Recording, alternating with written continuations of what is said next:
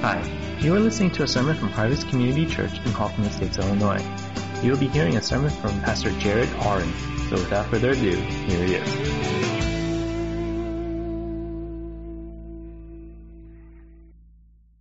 If you're uh, newer to our church, my name's Jared. I'm one of the pastors, and you know I'm really honored today to be able to give the Father's Day uh, message. Um, my dad is here, uh, so this is a special day.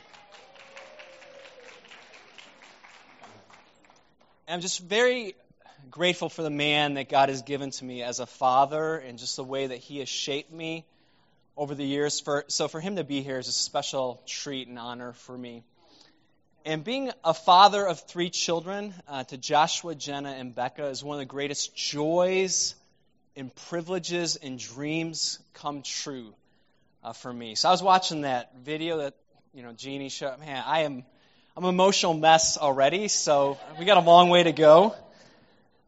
But I realize that this day is filled with many different emotions, and people are coming from all different places uh, this morning. Some of you have a great father like I do, and this day is a day of celebration and just gratitude uh, for the, the man who's your father. For others of you, you've had a very difficult or strained relationship with your dad. Uh, so, this is a, a day that's difficult to process and to understand. Uh, some of you have uh, had to say goodbye to your dad and you've watched your dad pass away. So, this is a day that is filled with grief and just memory of your father, and you're reminded today how much you miss him. And others of you dream of being a dad, and that hasn't happened yet. And you're waiting, and there's pain and disappointment as you wait. Uh, so I just want to acknowledge up front there's you know, so many different places that people are coming from. I'm very aware of that. But I feel very burdened this morning to aim this message to those of us who are fathers right now. Uh, but I want to encourage, you know, the younger men or the men who are not fathers yet and the women not to check out. I think there are things in the message that are relevant to you. Uh, let me just pray for us and then we'll dive in. Father, we just acknowledge you. We acknowledge that you are a great and perfect Heavenly Father. We thank you that you are here right now and that you are at work and Holy Spirit, I just ask that you would show your power uh, through this message. That you would bring the weight and authority of your word and would speak into us uh, wherever we're at. And I really believe you're going to do that. And so I just claim full dependence on you right now. In Jesus' name, amen. In the movie Big Daddy, uh, Sonny Koufax, played by Adam Sandler, is a 32 year old man who is trying to avoid responsibility and growing up. His girlfriend dumps him, and it's kind of a wake up moment for him. She dumps him for an older man. He realizes it's time for him to finally grow up. In a desperate attempt to do this, he tries to adopt a five year old boy and begin life as a father.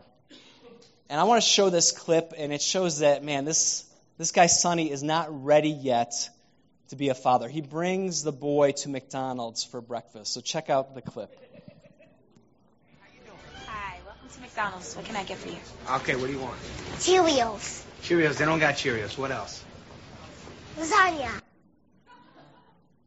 Uh, hotcakes and sausage. Uh, sorry, sir. We stopped serving breakfast. What are you talking about? We're four seconds late. No, you're 30 minutes and 4 seconds late. We stopped serving breakfast at 10:30. Ah!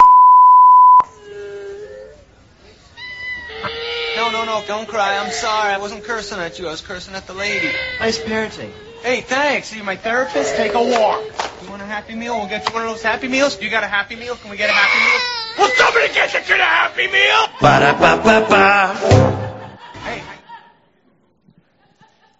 I got to give props to the AV team for bleeping out some of those words. It's hard to find a clean Adam Sandler clip. But some of us are obviously more ready for fatherhood than others.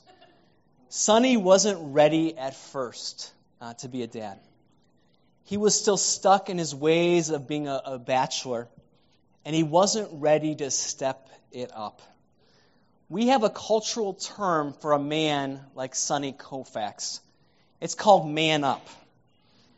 And I, I'm a little bit older, so I always have to check these terms to make sure I'm using them right. So I went to urbandictionary.com, which is a very reliable source. There are many definitions on there I could not share with us this morning, but here's one of them. To man up is to take control, to be strong, to rise to the moment. Sonny Koufax needs to grow up. He needs to step it up as a man. He's no longer a little boy with no responsibility or aim in life. He needs to man up. And I want to use a play on this phrase, man up, as the title for this message today, which is Father Up. And I Googled it, Googled it, and I didn't find Father Up anywhere. So if anybody wants to take that and trademark it, can. And I want to bring a word to fathers about what God wants to do in us as men so we can rise to the task of fatherhood. Here's the thing the task of fatherhood is too great for you or I to do in our own strength, ability, or experience. It's a role that requires God's involvement and leadership in our lives.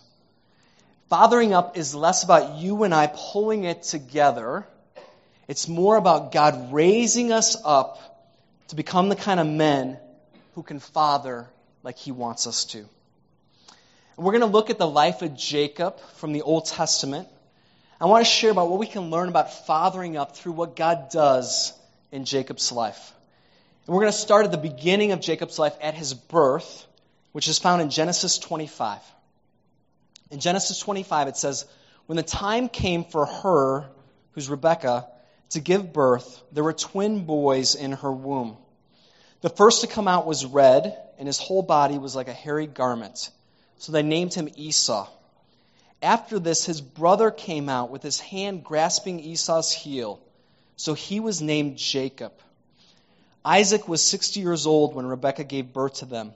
The boys grew up, and Esau became a skillful hunter a man of the open country, while Jacob was content to stay at home among the tents.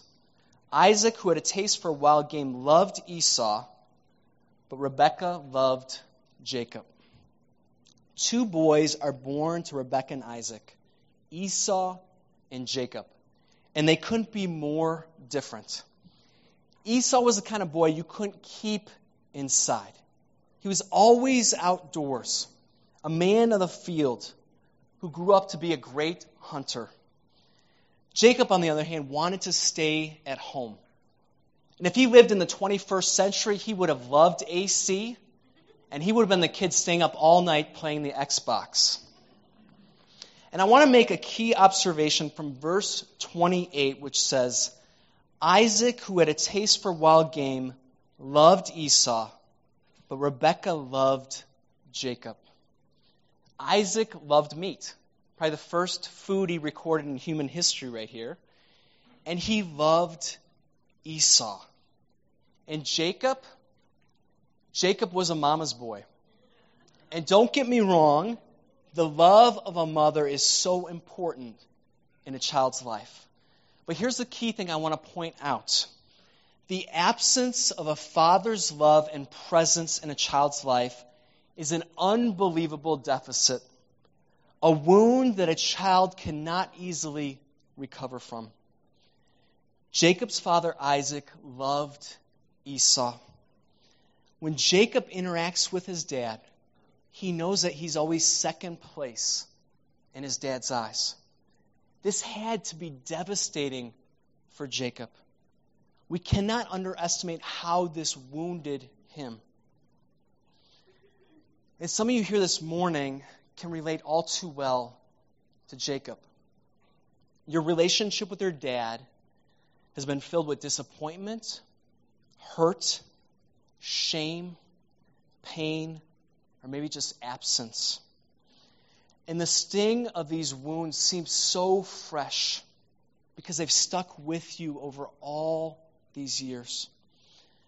This morning, I want to tell you there is encouragement and hope if you're struggling with the wounds from your father. We'll get there in a few moments. For Jacob, I believe this wound from his father plays a role in leading to a pattern of destruction in his relationships. We don't have time to go into all the details, but I want to give some of the snapshots of what happens later in Jacob's life. As a brother, Jacob is deceptive and cruel to Esau. He tricks his brother out of his birthright and then later steals their father's blessings. These aren't small little pranks between two brothers. Uh, this was a big deal. This was like stealing your brother's large inheritance. As a son in law, Jacob has a strained relationship with his father in law, Laban. Eventually, Jacob picks up and leaves Laban's household, who he had been with for 25 years. He doesn't even say goodbye to him. And Laban tracks him down and says, You, you, don't even, you didn't even let me say goodbye to my daughters and my grandchildren. It was a relationship filled with brokenness, betrayal, and deception. As a husband, Jacob's wives, Rachel and Leah, they're bitter rivals. And Jacob shows preferential love towards Rachel. As a father, most of us know the story of Joseph. Jacob gave him a fancy coat. So all the other brothers were jealous. What was Jacob thinking when he did this? He wasn't thinking. He was living out the brokenness that he experienced from his dad of favoritism. And some of his other sons did pretty messed up things. His son Judah sleeps with a prostitute who ends up being his daughter in law. Another son, Reuben, sleeps with one of his concubines. Deception, rivalry, and brokenness are the deep struggles, and favoritism are the deep struggles of brokenness and sin that characterizes Jacob's relationships. I want to pause for a moment and remind us that this is not the Jerry Springer show. This is the Bible. This is the Word of God. The Bible is real, authentic, and raw. It shows the reality of human struggle in this journey of faith. Jacob is a man with a, a very broken and messy life. I have to be honest, there were moments as I was preparing this sermon, and I'm like, God, you want me to preach a Father's Day message on this guy? I believe Jacob's relationship with Isaac and the wounds he receives from his father plays a role in all of this. But this is far from the end of the story for Jacob. There is good news coming. What we're going to learn from Jacob's life and all this is that no father wound or mess created by an earthly father is beyond the shepherding care and love of our Heavenly Father. This is really great news for all of us, especially those that, of us that have a difficult relationship with our Father.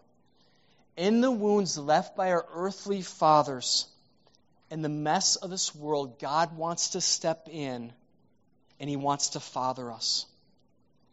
So, the first point I want to make about what it means to father up is that God wants to raise up fathers who are fathered by the greatest father.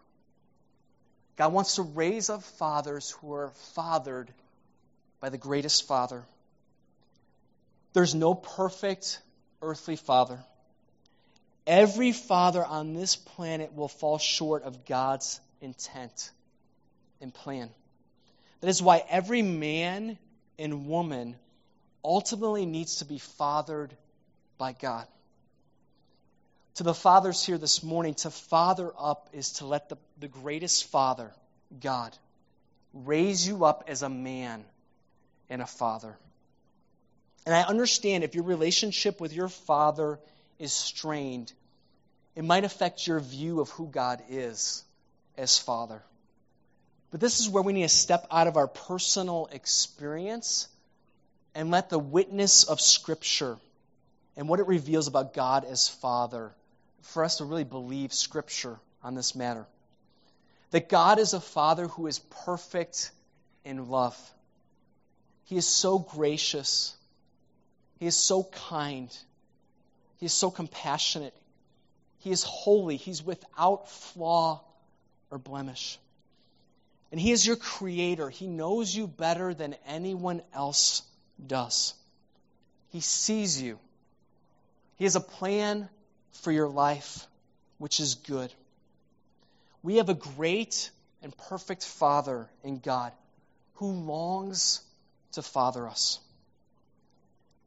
God steps in where Isaac fails, and he begins to father Jacob. And I want to show you two examples of what God does in Jacob's life to father him. The first thing is that God validates Jacob.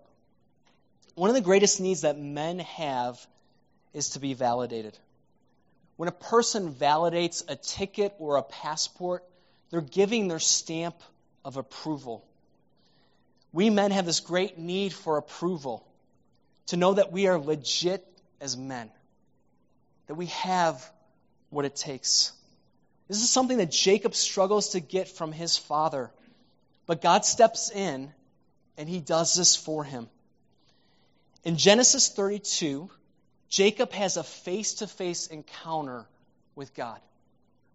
He thinks he's wrestling with a man, but he later realized it was God himself.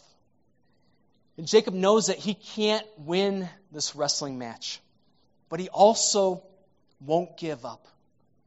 And he demands for the man he's wrestling with to give him a blessing. And in this encounter, Jacob's strength is revealed and validated. And God speaks into his identity as a man by giving him a new name. Genesis 32 28. God says to Jacob, Your name will no longer be Jacob, but Israel because you have struggled with God and with human beings and have overcome. This encounter changes everything for Jacob. He has lived a life of deception and trickery, where later on his name Jacob will be used as an idiom for he deceives. That was his story up until this point. His identity was scarred and it was filled with failure. And God steps in as a father to him and brings redemption and validation in this encounter. And God bestows Jacob with a new name, Israel, which means God strives or God persists. Men, God really wants to validate us. I think there's no better case in point in all Scripture than what God the Father does at Jesus' baptism. You would think if there was any man that walked this planet that wouldn't need validation, it would be Jesus himself, God in the flesh. But God the Father steps in in this moment and he validates the Son with these words This is my Son, whom I love. With him I am well pleased. This is my Son whom I love, with him I am well pleased. Do you grasp the power of those words? The approval, the love, and the strength that they offer to Jesus from the Father. When I look back on my life, I realize how significant my college years were for me. It was a season when I really began to experience God as my Heavenly Father. And He began to speak into my identity as a man. Up until that point in my life, there were other names that I would call myself within myself that would inform my identity. Names of shame and condemnation, like loser or weak.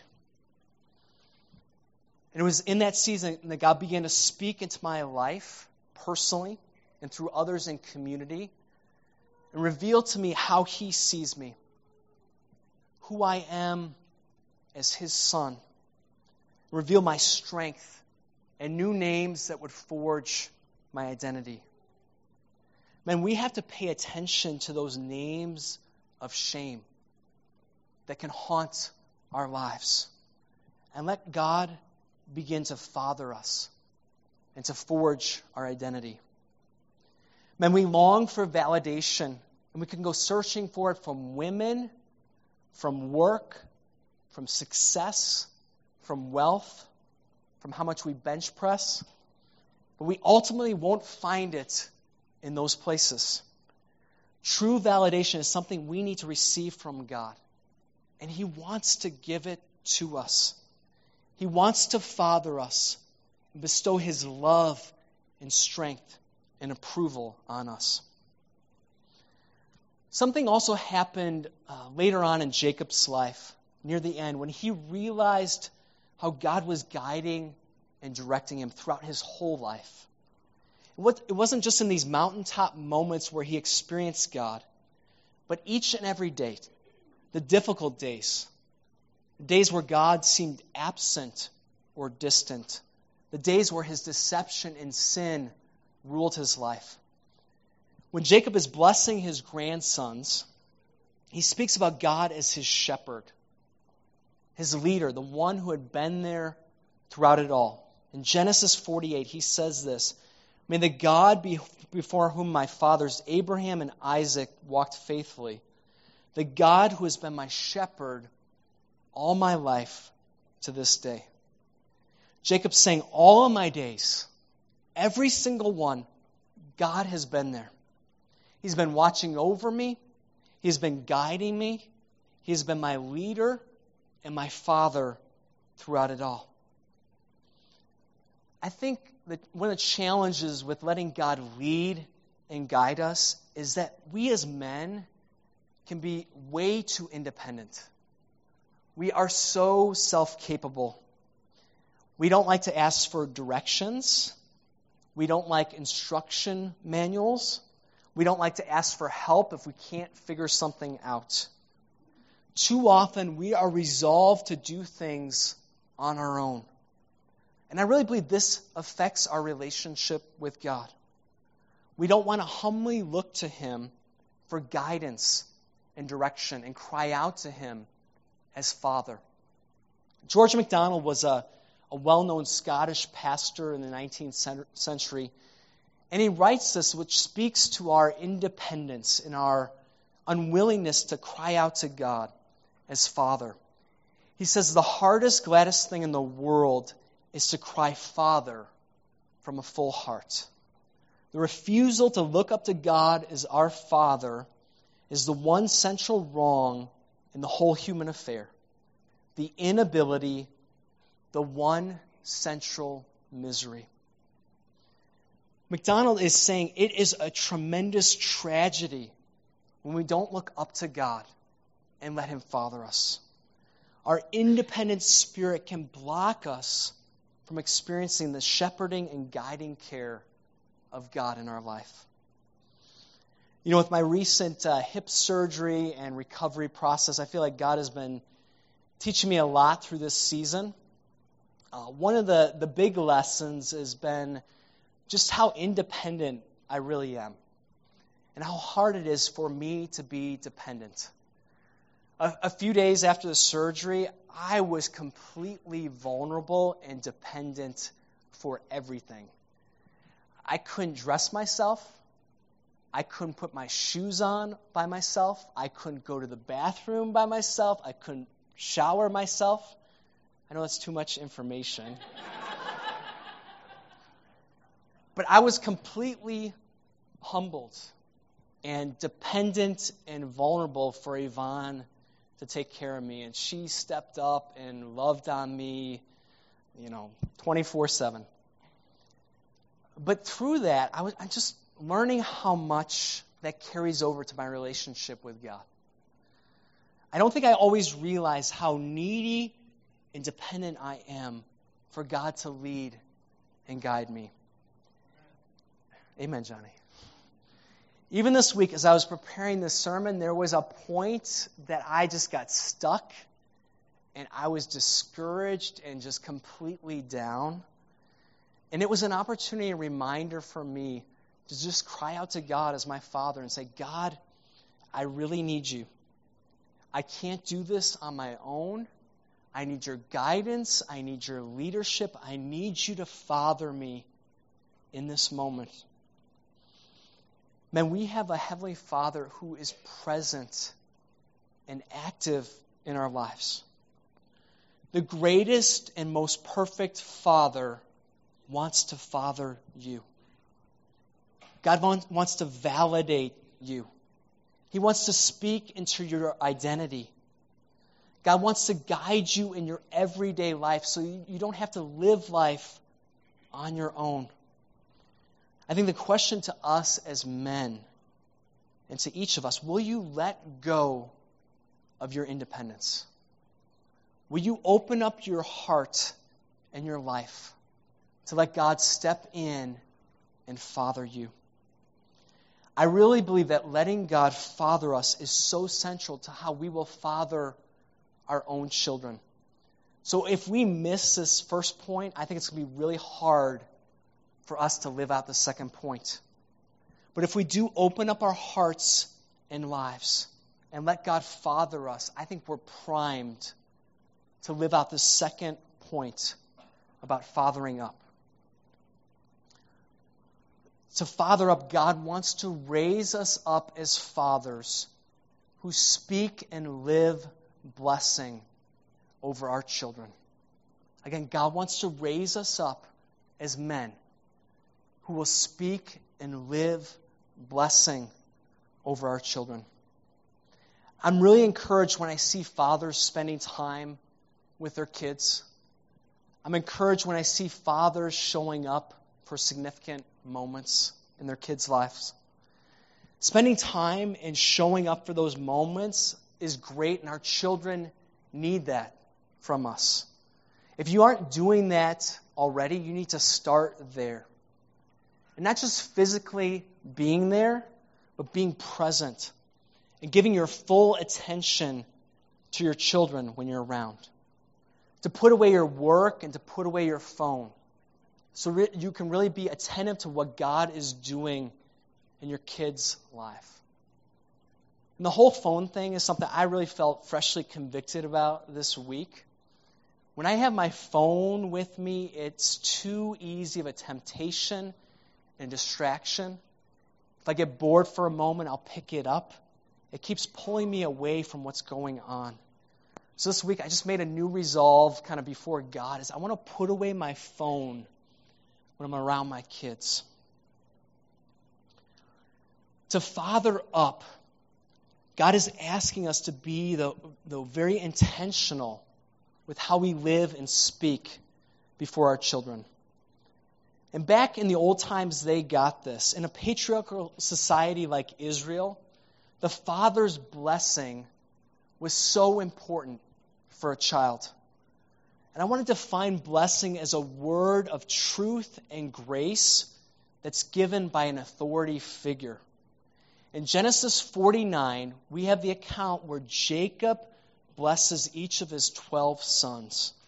We don't have time to go through all of it today. But I want to look at two of Jacob's blessings. The first one to Reuben, and the second one's to Joseph. And I briefly mentioned Reuben earlier. He is the one who slept with his father's concubine. So this is going to be an interesting blessing we have from Jacob. But this is what Jacob says to Reuben Reuben, you are my firstborn, my might, the first sign of my strength, excelling in honor, excelling in power. Turbulent as the waters, you will no longer excel. For you went up onto your father's bed, onto my couch, and defiled it. Jacob begins and he lovingly affirms the good in Reuben. He's a man of strength and power. And it could have been so tempting for Jacob to stop there. Remember, this is the final word that he's giving his son before he passes away. He could have easily told him, I don't want to make this awkward. I don't want the last thing to say to my son to be negative. He could have easily ignored the sin in Reuben's life, but he doesn't. I think this shows the strength of Jacob as a father. He tells Reuben, You will no longer excel because of what you have done. Meant to father up, we can't ignore the sin and struggle in our children and just pretend it's not there. Our children will have shortcomings and deficits and rebellion where they need their fathers to step in and correct and redirect them to what is good and right and true. To really shape and influence our children, we will need to be able to navigate living and speaking both truth and grace. To bless our children calls us not only to affirm and validate them, but also to share the hard truth in love with them. This is not an easy thing to do as fathers. We need to depend on God for this. Then to Joseph, Jacob says, Joseph is a fruitful vine, a fruitful vine near a spring, whose branches climb over a wall. With bitterness, archers attacked him. They shot at him with hostility, but his bow remained steady. His strong arm stayed limber because of the hand of the mighty one of Jacob, because of the shepherd, the rock of Israel, because of your father's God who helps you, because of the Almighty who blesses you with blessings of the heavens above, blessings of the deep that lies below, blessings of the breast and the womb. Your father's blessings are greater than the blessings of the ancient mountain, mountains, and the bounty of the age old hills. Let all these rest on the head of Joseph, on the brow of the prince among his brothers. This is a very rich and full blessing that Jacob gives Joseph. I just want to point out one thing from this. It's how Jacob keeps pointing Joseph back to who God is and how God has been his strength throughout everything. Jacob unashamedly keeps pointing Joseph back to God. He says that God is the mighty one, the shepherd, the rock, the almighty. Meant to father up, we need to keep pointing our kids back to who God is. You I realize more and more in this culture we live in, it's becoming more and more godless by the day. And our culture will keep pointing our kids as far away from God as possible. Men, we can't sit on the bench here. We need to take action. We need to be relentless in calling attention to God in our children's lives. As our children grow up and enter different seasons of life that will have different challenges, we can't get gun shy or timid. We need to keep directing our kids back to God and who He is. To be able to speak and live blessing, to live grace and truth over our children, to keep pointing our kids back to God, it's no small task. This is not a one time thing or something you just do on your deathbed. This is a lifelong journey of being a father. And to do this well, you need to be fathered by God. There's no way around it. You need to be led and directed by God each and every day. You can't do this on your own. Years ago, I read a small book by John Eldredge called You Have What It Takes about fatherhood. It's been a very helpful book for me as a father to really think about how I can have aim and direction for living blessing over my kids. Eldredge says there's a core question that a father answers for his kids over the course of their lives. Again, this isn't a one time question and answer session, this is a lifelong journey. And the question is very different for a boy and a girl. For a boy, Eldredge says that every boy wants to be a hero. Every boy wants to be powerful.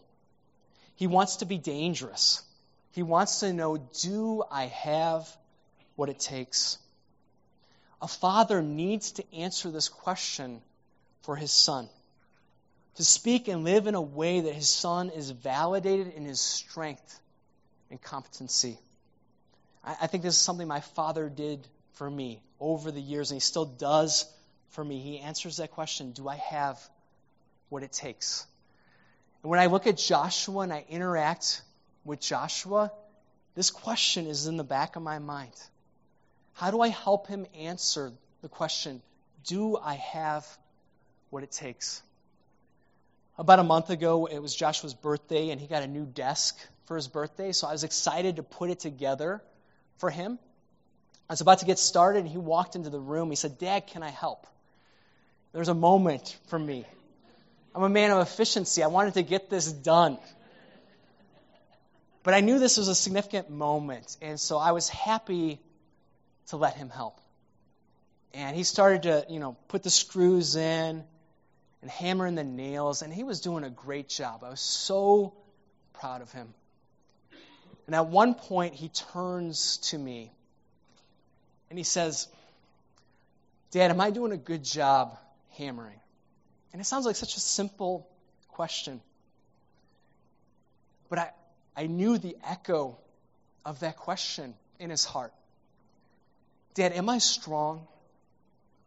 Dad, do I have what it takes? And I was able to look at my son and just happily answer that question. Joshua, you are doing an awesome job. You're such a good hammer. It's such a simple encounter. But those are the type of moments that our sons are looking to their dads and looking for that validation. As a father, you will be answering that question for your son over and over again. Don't miss those opportunities to tell and show your son, you have what it takes, boy. I believe in you. You are strong. The question, question that girls and women are asking their whole life is very different than a boy's question. Eldredge says every girl wants to believe that she is captivating. She's worth fighting for. She wants to know, Am I lovely? Fathers, we will be the primary voice in our daughter's life to answer these questions. Daddy, am I worthy to be pursued? Daddy, am I beautiful? We need to teach our daughters that they are ch- cherished and treasured. Let's be honest, the world will teach our girls that their worth is found in outward looks.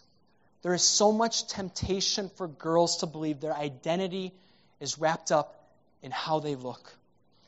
We as fathers need to step in and affirm the inner beauty along with the outer beauty and show our daughters that they, they are worth being pursued, that they are treasured, they deserve to be respected as women.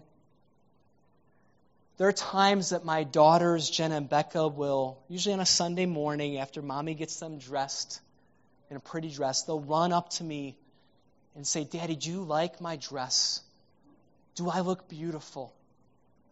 And I'm ready for those questions those moments to answer, Yes, Jenna. Yes, Becca, you are so beautiful because I know it's core to their hearts.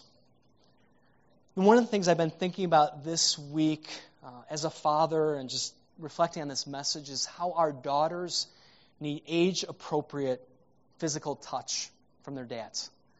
I honestly don't know how this works if you have a teenage daughter, so, but My girls are still young enough where they let me give them hugs, where I'll sneak into their room when they're sleeping at night and give them a kiss on their cheek, where they want to still dance with their dad from time to time. Yes, I do dance in the privacy of my own home. but these are moments for, let, for me to let them know they're ch- cherished, they're treasured, I really believe our daughters need affection and tenderness from their fathers. We need to look for ways to express this to our girls. Fathers, we will play a central role in answering these core questions in our sons' lives, in our daughters' lives. God will use us to shape and form who our children are and who they will become. And fathering up is about being attentive to what God is doing in our kids' lives and being intentional, taking action to answer these core things in their hearts. As I get ready to wrap up, I want to show a clip from the movie Courageous. And it's a, a little longer clip, but I think it really gets to the heart of fathering up. So I really think every second from this clip is, is worth it. So. God desires for every father to courageously step up and do whatever it takes to be involved in the lives of his children but more than just being there, providing for them. He's to walk with them through their young lives and be a visual representation of the character of God, their Father in heaven. The father should love his children and seek to win their hearts. He should protect them, discipline them, and teach them about God.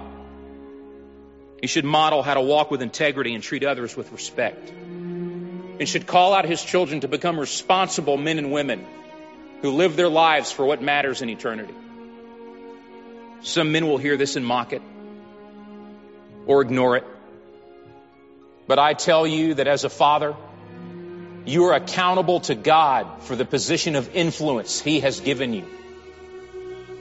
You can't fall asleep at the wheel only to wake up one day and realize that your job or your hobbies have no eternal value, but the souls of your children do.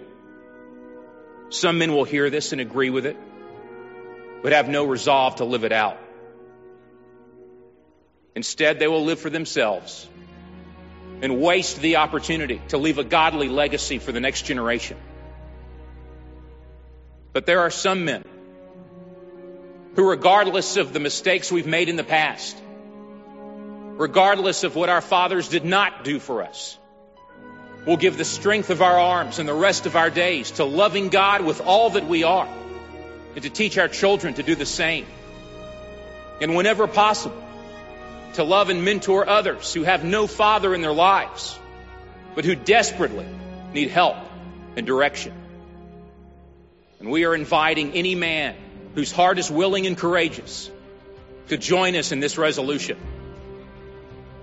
In my home, the decision has already been made. You don't have to ask who will guide my family. Because by God's grace, I will. You don't have to ask who will teach my son to follow Christ. Because I will. Who will accept the responsibility of providing and protecting my family? I will. Who will ask God to break the chain of destructive patterns in my family's history? I will. Who will pray for and bless my children to boldly pursue whatever God calls them to do. I am their father. I will.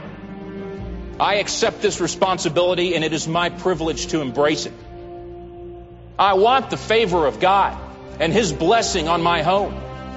Any good man does. So where are you men of courage? Where are you fathers who fear the Lord?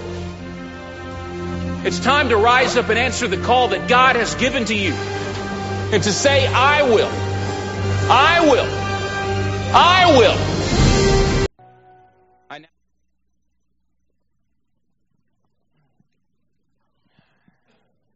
That's a, a powerful clip about just rising up into this task of fatherhood. Father, fathers, there's too much at stake for us to not father up. You can't get back the lost days. Now is the time to rise up as men. Will you be a father who is fathered by the most perfect Heavenly Father? Will you be a father who finds validation from God first and foremost? Will you be a father who's led by God every day of your life? Will you be a father who shapes your children with both grace and truth? Will you be a father who is relentless in pointing your kids back to God? Will you be a father who will answer the core questions in your kid's life? Dad, do I have what it takes? Daddy, am I beautiful? It will take honesty and humility and courage to father up and say, I will. But answering, I will, and living res- with resolve before God to let Him father you, to begin to live blessing, speaking grace and truth over your kids, is something you will never regret. Fathers, now is the time to father up. We can't wait on this. We can't wait for our careers to get further advanced or our kids to get to a certain age. Now is the time. When we do father up, we will begin to leave a legacy that will matter for all of eternity and bring great glory to God.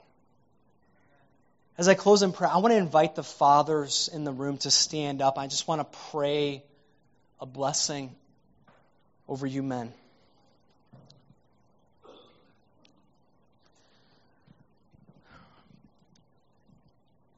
God, some of us feel the weight of all this, and the task of fathering is so great and huge.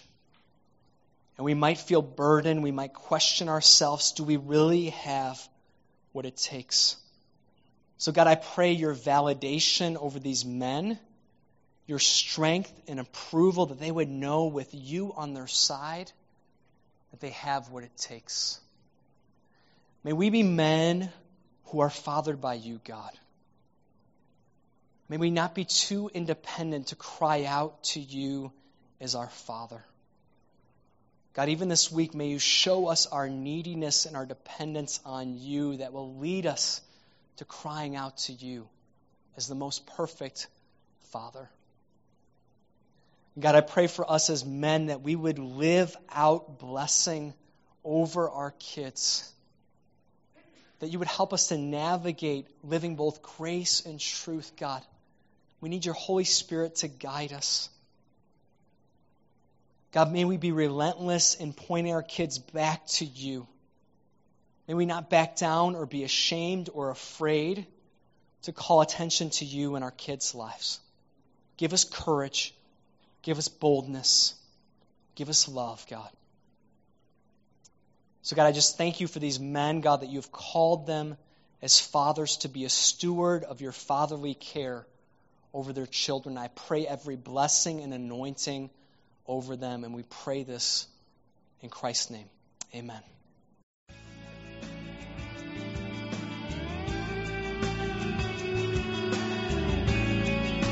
Thanks for listening to the sermon from Harvest Community Church. If you would like more information or have any questions or comments, check out our website at harvest-community.org. Thanks for listening.